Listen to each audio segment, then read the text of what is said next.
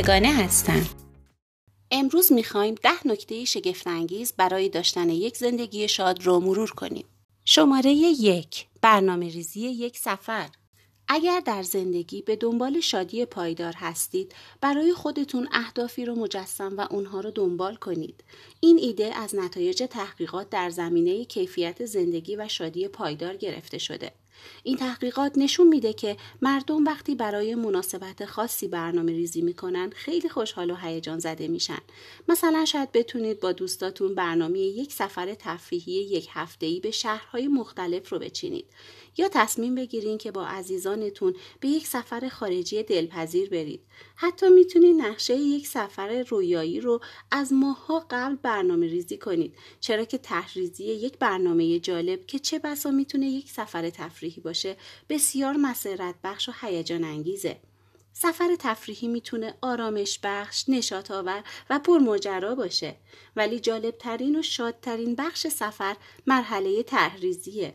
وقتی شما مشغول تحریزی مسافرت هستید ناخداگاه در مورد مکانهای دیدنی که قراره در این سفر بازدید کنید و تجربه های شیرینی که در انتظارتونه خیال پردازی می کنید. این رویا پردازی ها فضای ذهن شما رو تازه و پرنشات می‌کنه و شما خودتون رو در حال لذت بردن از یک سفر رویایی تصور می‌کنید. گاهی اوقات برنامه ریزی مسافرت از خود سفر جالبتر و سرگرم کننده تره.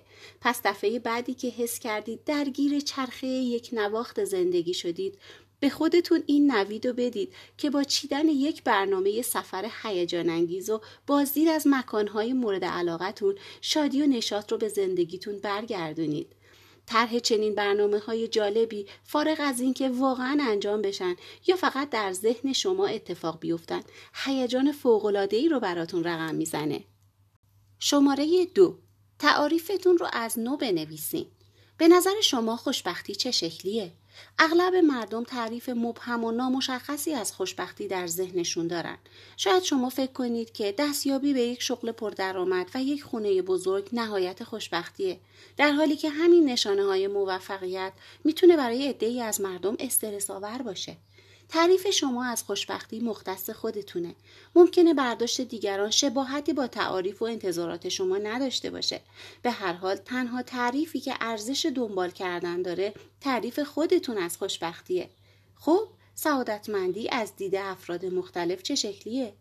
عدهای خوشبختی رو در این می‌بینن که در کنار عزیزانشون باشن. پس زندگیشون رو جوری برنامه ریزی می‌کنن که وقت بیشتری رو با خانواده و دوستانشون بگذرونن. این در حالیه که عدهای دیگه خوشحالی رو در گشت و گذار و کشف دنیا می‌بینن. به همین خاطر بیشتر وقتشون رو صرف مسافرت به مکانهای مختلف و کسب تجارب جدید می‌کنن. اینها تنها تعداد کمی از لیست بیشمار تعاریف خوشبختی بود که ممکنه به ذهن ما برسه. حقیقت اینه که فقط خودتون خبر دارید که چه چیزی باعث خوشحالیتون میشه. پس لازمه که وقت بذارید و صادقانه با خودتون به نتیجه برسید که خوشبختی در زندگی شما به چه معناست. از خودتون سوالات مهمی بپرسید. مثلا چه چیزی واقعا منو خوشحال می‌کنه؟ آینده ایدئال من چه شکلیه؟ ضمن پاسخ به این سوالات یک لیست کوتاه از دستاوردها، ارزشها و ایده هایی که شما را خوشحال می‌کنه تهیه کنید. چنین لیستی کمک می‌کنه که در مورد بزرگترین تصمیمات زندگی انتخاب درستی داشته باشید. به همین ترتیب تعریف شما از خوشبختی در زندگی شکل می‌گیره و رویای شما از شادی پایدار در زندگی محقق میشه. شماره 3 فراز و نشیب دستیابی به شادی در زندگی مثل افزایش بهرهوری و یا بالا بردن انضباط شخصیه. شاد بودن در زندگی به این معنی نیست که شما 24 ساعت شبانه روز و هفت روز هفته در موردش فکر یا تمرین کنید. شما نمی‌تونید همیشه شاد باشید. همونجور که نمی‌تونید همیشه سازنده باشید. چرا که یک زندگی شاد پر از فراز و نشیبه. بعضی وقتها از خوشحالی بال در میارید و احساس می‌کنید که بر فراز قله های سعادت هستید. گاهی هم به قدری غمگین میشید که انگار دنیا رو سرتون خراب شده. شما الزاما مجبور نیستین که تمام لحظات روز رو شاد باشید چرا که تعریف شادی پایدار در زندگی این نیست شما باید مثبت و منفی رو در کنار هم بپذیرید تجربیات شما در زندگی شامل بالانسی از لحظات شاد و ناشاد در کنار همه. بهترین راه برای رسیدن به خوشبختی اینه که احساسات خودتون رو بررسی کنید و به درستی بشناسید. توجه به این تجربیات می‌تونه زندگی رضایت بخشی رو براتون به ارمغان بیاره. شماره چهار بار خودتون رو سبک کنید. شما لیست بلند بالایی از اهداف مختلف دارید که می‌خواین به همشون برسید. اهداف شغلی، اهداف خلاقانه، اهداف سلامتی و حتی اهداف عاطفی. وقتی تعداد بیشماری از اهداف گوناگون رو در سرتون پرورش میدین در نهایت جاه طلبی شما مانعی بر سر راه خوشبختی و شادیتون میشه. شما سعی می‌کنید که به اهداف بیشتری برسید ولی آیا شما ارزش دستاوردهایی که حقیقتا زندگی شما رو متحول می‌کنه می‌دونید؟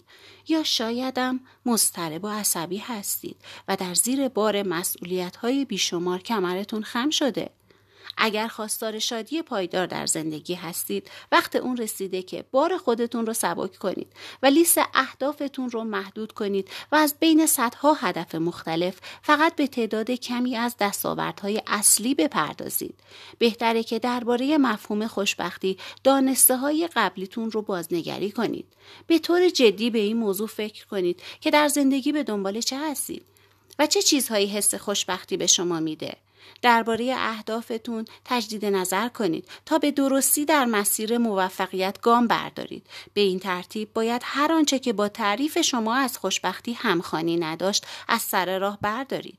یاد بگیرید که از نگفتن نترسید. شما وقت محدودی در اختیار دارید و باید زمانتون رو در راه فعالیت هایی که خوشحالتون می‌کنه صرف کنید. شماره 5 تجزیه و تحلیل خوشبختی. در مسیر رسیدن به خوشبختی تلهی وجود داره که اکثر مردم در اون گرفتار میشن. شما در مسیر رسیدن به اهدافتون قرار دارید ولی سرگرم ارزیابی میزان خوشبختی و شادی میشید. ممکنه از خودتون بپرسید آیا من تا جایی که امکان داره خوشحال هستم؟ آیا دقیقا کار درست رو انجام میدم؟ این سوالات گاهی خوشحالی شما رو محدود می‌کنه و به جای اینکه از لحظه حال لذت ببرید با وسواس مشغول تجزیه و تحلیل هستید که نکنه الان واقعا خوشحال نباشم یا الان چه نمره‌ای به میزان خوشحالی میدم؟ بله شادی پایدار می‌تونه یک مقوله متناقض باشه.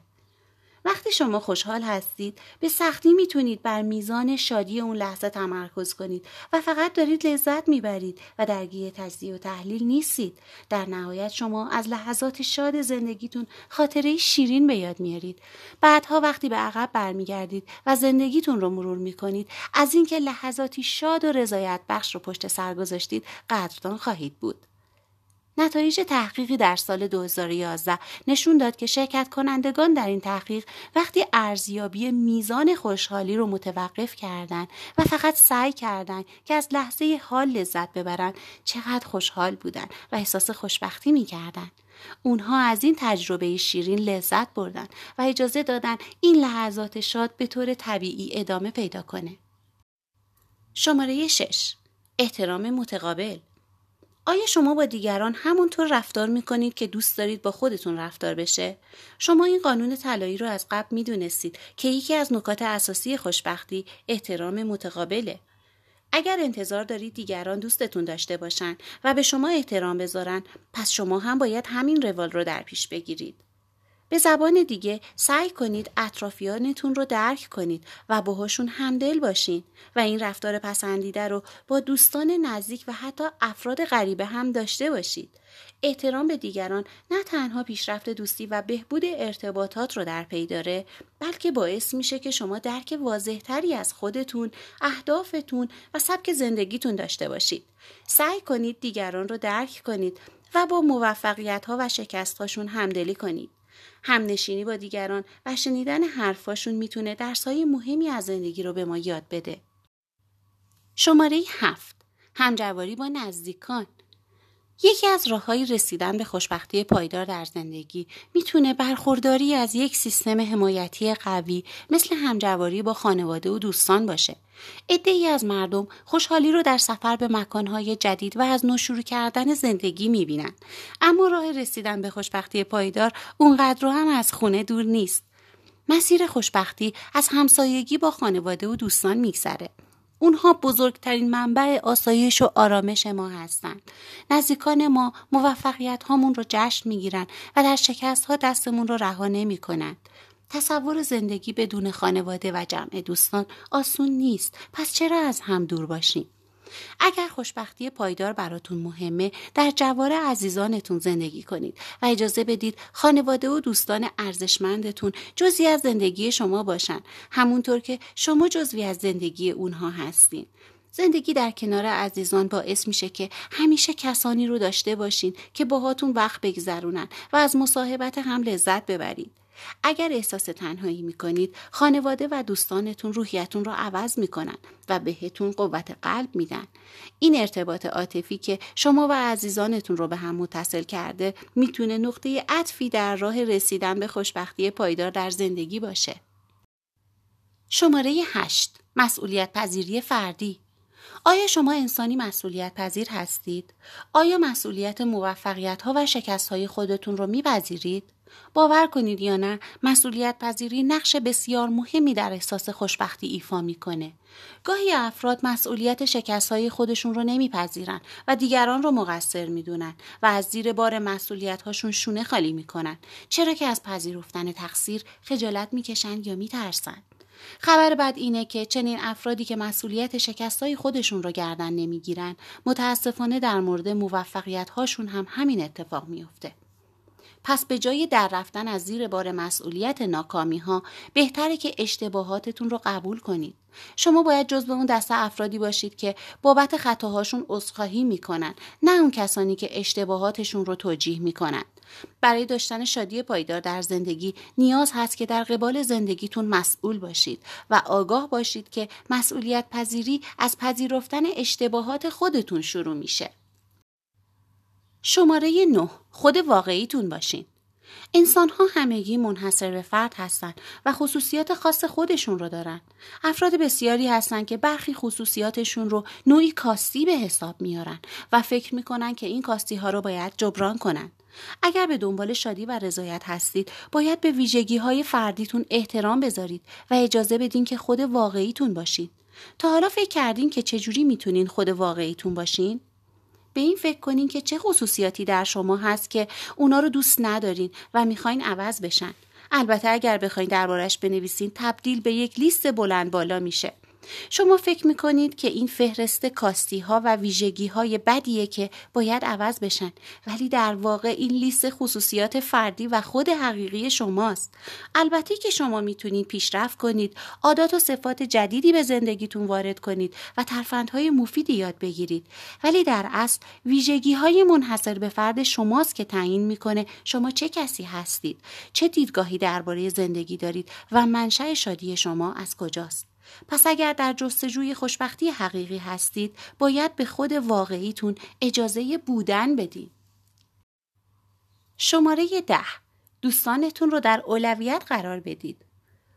پول هیچ وقت باعث خوشبختی پایدار در زندگی نمیشه. شاید با پول بشه تجملات و اجناس لوکس خرید و سبک زندگی مرفعی رو تجربه کرد. ولی با ارزشترین چیز در زندگی ایجاد ارتباطات دوستانه است. کارشناسان معتقدند که روابط شما بیش از 100 هزار دلار ارزش داره. به بیان دیگه یک دوستی مستحکم از یک چک شش رقمی با ارزش تره. پس اگر به دنبال خوشبختی پایدار در زندگی هستید اجازه ندید که شغلتون کل زندگیتون رو تحت شعا قرار بده. به راحتی میشه فهمید که شکست بزرگ بعدیتون راه رو برای رسیدن به موفقیت و شادی هموار می‌کنه. اما اگر همه وقت خودتون رو صرف شغلتون کنید خوشبختی برای همیشه در زندگیتون رنگ میبازه. امیدوارم از این پادکست خوشتون اومده باشه. به زودی با پادکست اعتماد به نفس برمیگردیم. ممنونم که به پادکست Unique Melody گوش می‌کنین و متشکرم که Unique Melody رو به دوستانتون هم معرفی می‌کنین.